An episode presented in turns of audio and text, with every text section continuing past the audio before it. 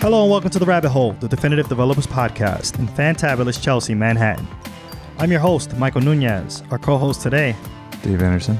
And our producer. William Jeffries. And today we'll be talking about motivation. We'll ask each other what keeps us up at night and what allows us to wake up in the morning to go I mean, to work. If I'm up at night because of work, I don't know if I'm waking up in the morning. Like, that's not the right motivation for Hey, me. some some people do it. We'll be able to dive into some of those concepts today. We have a guest, friend of the show, Kevin Thomas. How's it going, Kevin? Good, good. How you doing? I'm doing all right. Tell us a little bit about yourself. I'm a principal consultant and a director at Stride. So I manage lots of people. I can talk to them about their goals, what they're trying to do. Um, so that'd be great to talk about why we're all here, what we're, trying to accomplish, and what our purpose is. Cool. Yeah, so we'll just talk. We can just start. Uh, what are some reasons of motivation that allows us all to go to work? I don't know if I'll open the floor for anyone who wants to speak, or I can go first. I don't know Oh. to you guys. Is one, two, three, money? Oh, mon- money. well, yeah, money is number one. That's a huge motivation for a lot of people. I don't know. Yeah. The- so I think there's a model that I always reach for when I'm thinking about motivation, and it has three prongs in it. There's uh, mastery, purpose, and autonomy. Okay. And those three things are really powerful motivators. So you know, if you're if you're trying to motivate a team, or if you're trying to get yourself more motivated, making sure that those three components are present in your job is really powerful. But you just said autonomy is the third one. That's usually the first one because I feel like purpose has the most impact. I think that if you want to make it sound punchy, then yeah, you flip the order. I was like sort of trying to You- you remember. remembered all the right things. Also, Autonomy, mastery, purpose. Also, that abbreviates to MAP, which is like, bam, MAP. Map. so, I mean, I'm an independent consultant and I work for myself. And so I am my own boss. And I consider myself to have a high degree of autonomy for that reason. If I Mhm. want to take a contract, I take that contract. If I don't want to take a contract, I don't take that contract. I also think that I'm on track to pursuing mastery, mastery of a craft, like software development. That's the field that I chose.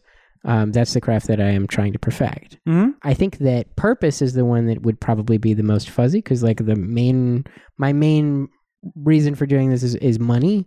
I think purpose is something that I'm trying to develop in my career.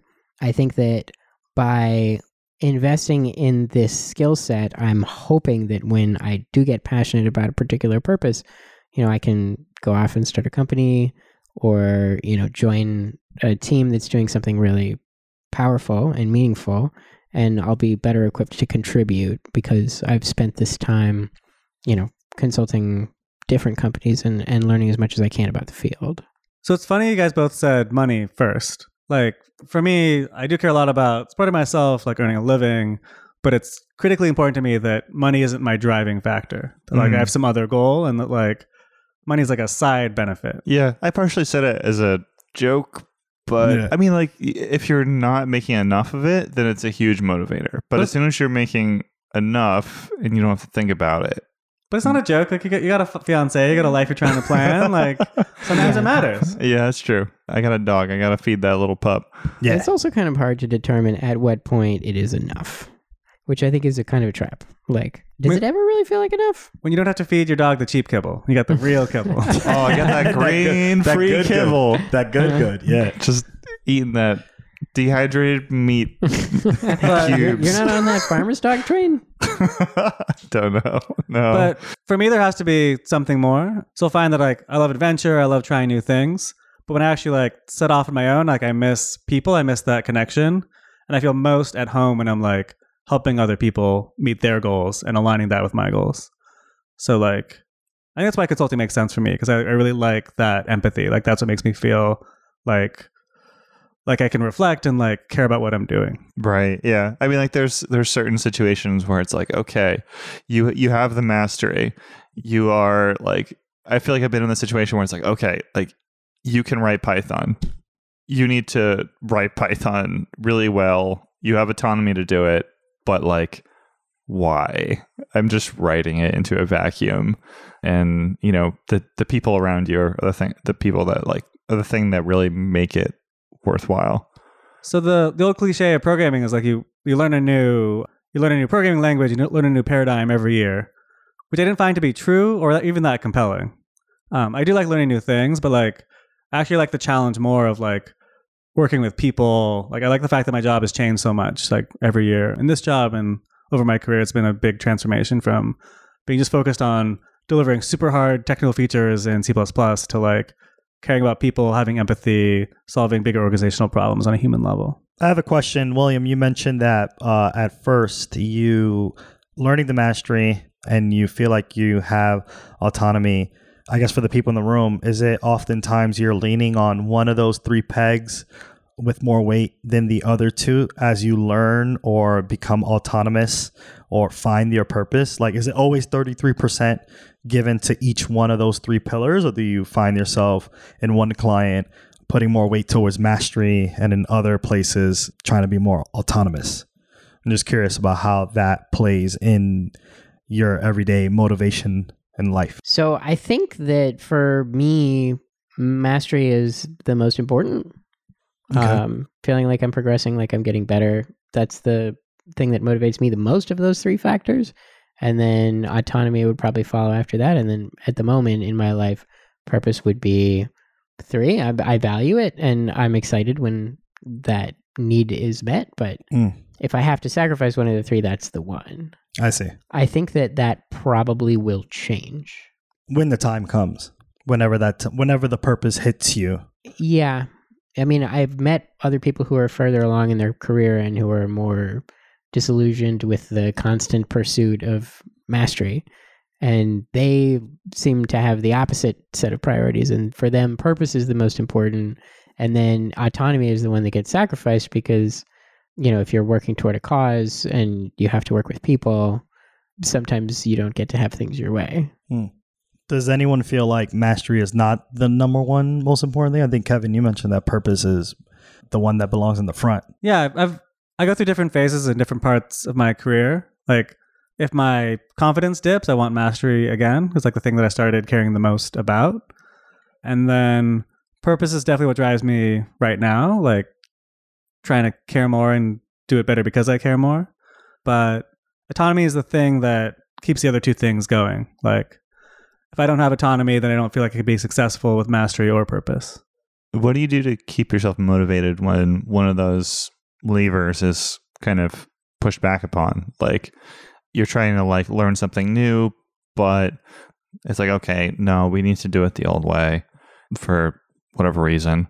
Or like, okay, we have a deadline and this is kind of pushed upon you. Like sometimes deadlines can be like, oh, okay, this is energizing. We're like getting together as a team and like pushing over the edge. But sometimes it feels like a drag. I'm usually motivated by really big challenges, but sometimes success just feels out of reach. Like sometimes just, I'm just Mhm. frustrated or like just don't feel like I was set up for success. Um, so it's those situations I really try to adjust the goal. So like if things are impossible, I set a smaller goal and try to feel good about that small goal. But I sometimes end up talking myself into feeling good about a thing that's not great, and then I'm kind of just trudging through it until I get out of it. So it's good that my job naturally moves me to like a new situation every nine months or a year or less. I think that deadlines sometimes can be seen as a restriction of autonomy, but they don't have to be. Uh, elaborate. What do you mean by that? So, deadlines sometimes if somebody comes along and is like, you have to get this done in X amount of time, and it feels like they're sort of removing your choice, uh, your determination to take longer and to do things differently. So you're saying instead just go on vacation right before the deadline? Yeah. I'm Perfect. saying that like you still have tremendous autonomy to do things different ways, right? Even if you are expected to meet this particular deadline, that becomes a goal.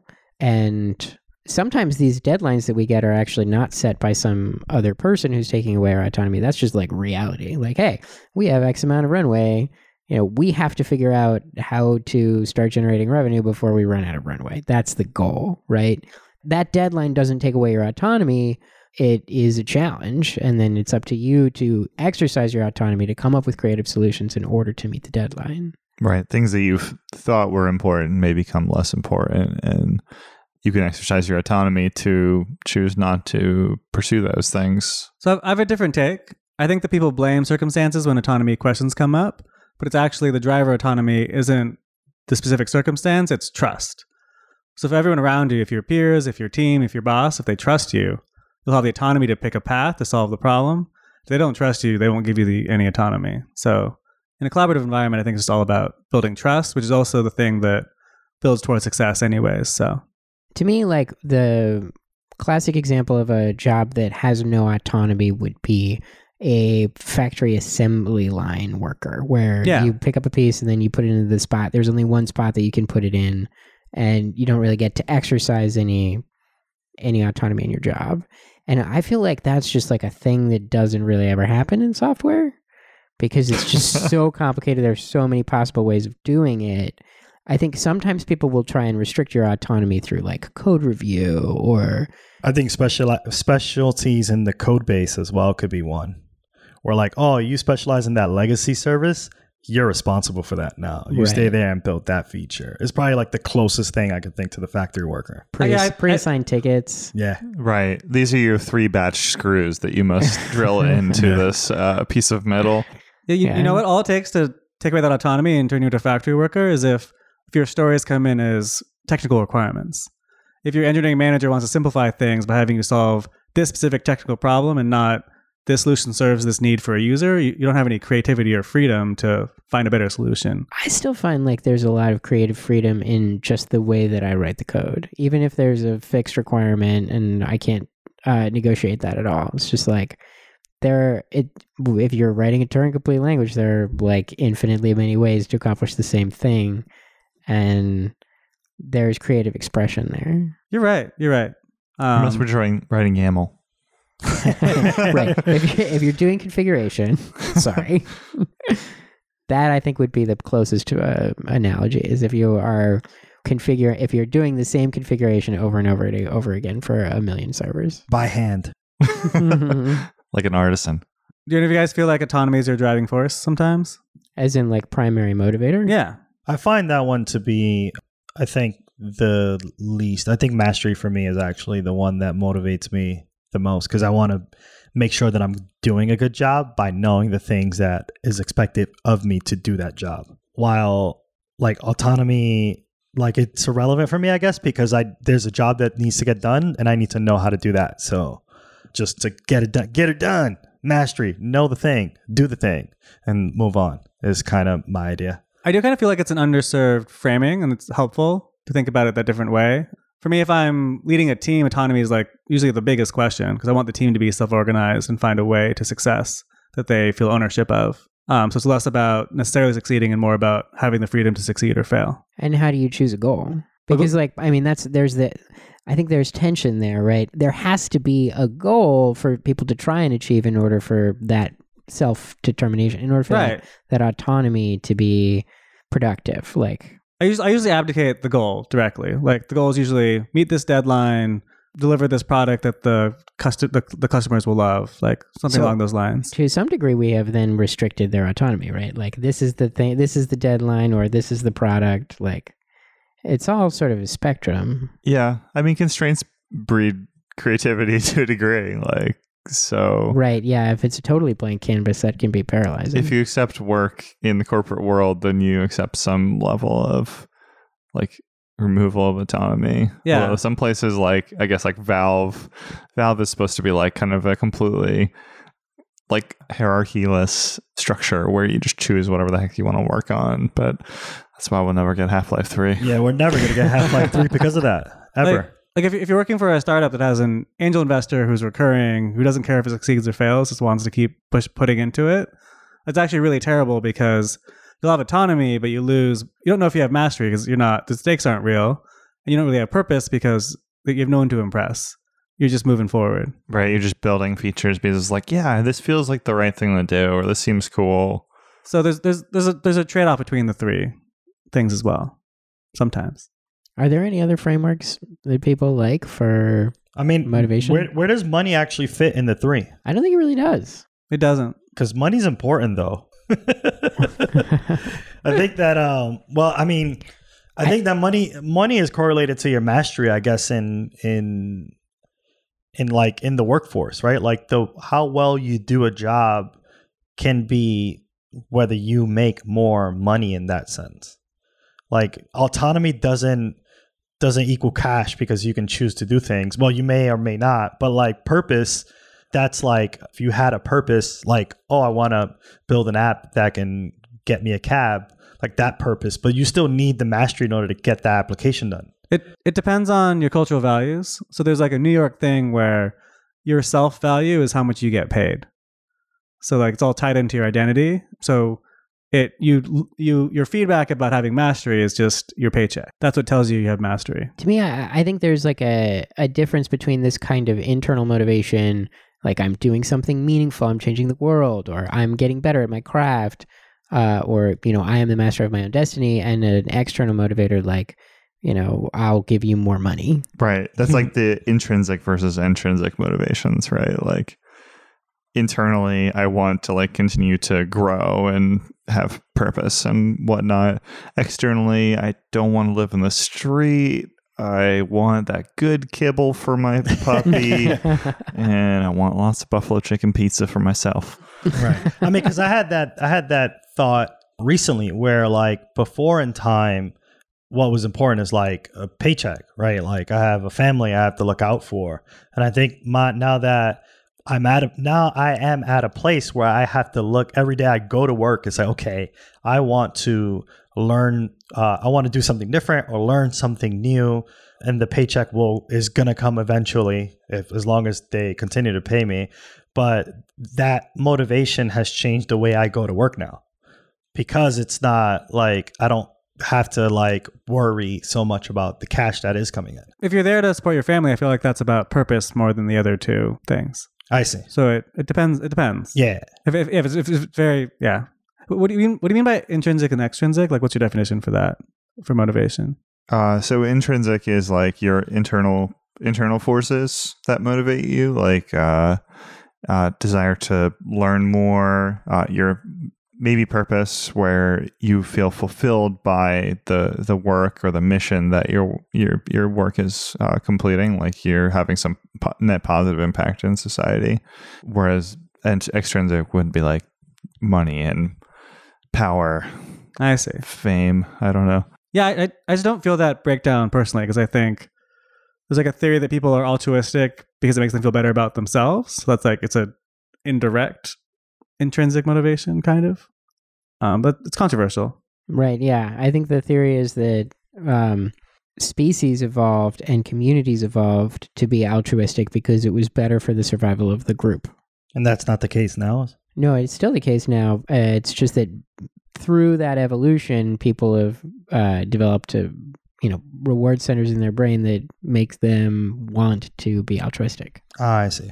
Because the you know the tribes or communities or even whole species that did not have that trait were more likely to die out. I've noticed that one of the reasons that I enjoy like going to work is the I now have a brand new day to to learn something as I mentioned before, but also teach something to someone else.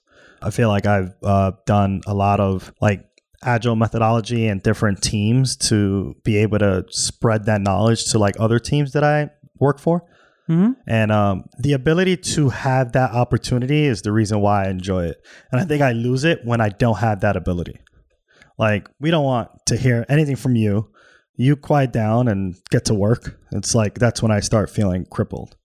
So it depends on like the trust, as you mentioned, that I have with the client that allows me to spread the knowledge that I know about Agile across the entire organization. I think that's what I want for our firm and maybe across the development world to like always be driven by teaching and learning. Right. But I don't know if it scales. I don't know if everybody else wants that. Some some people just want money, bro.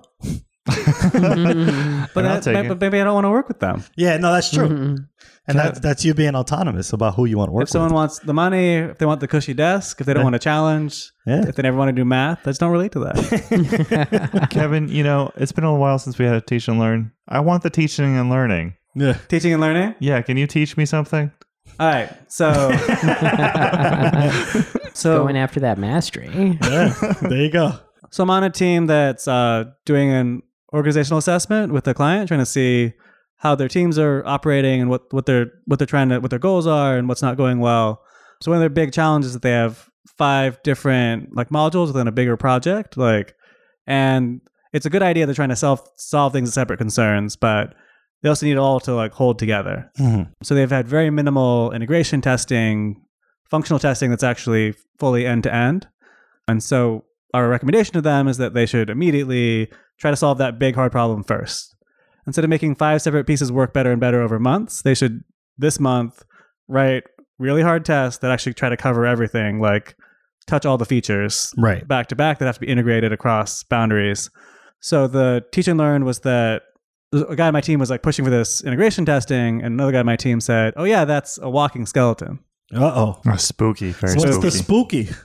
So What's a walking skeleton? a walking skeleton is a great name for a programming strategy, building a new application where you start from an interface of sorts, but you start from like knowing what your use cases are and having a really like big picture. Like we know we're going to get through these steps, but not the specifics of what it does. So you get that to go, even though it's missing the details, um, and, and meet your functional tests. And then you add more functional tests and you flush it out.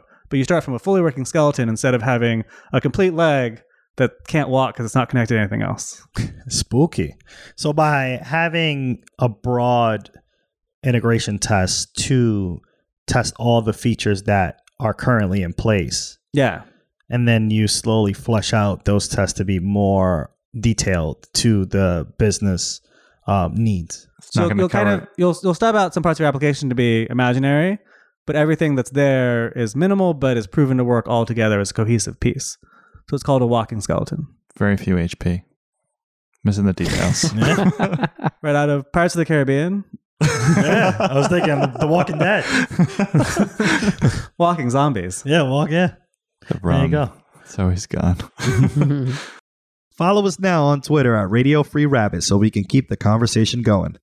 Like what you hear? Give us a five star review and help developers just like you find their way into the rabbit hole. And never miss an episode. Subscribe now, however, you listen to your favorite podcast. On behalf of our producer extraordinaire, William Jeffries, and my amazing co host, Dave Anderson, and me, your host, Michael Nunez, thanks for listening to The Rabbit Hole.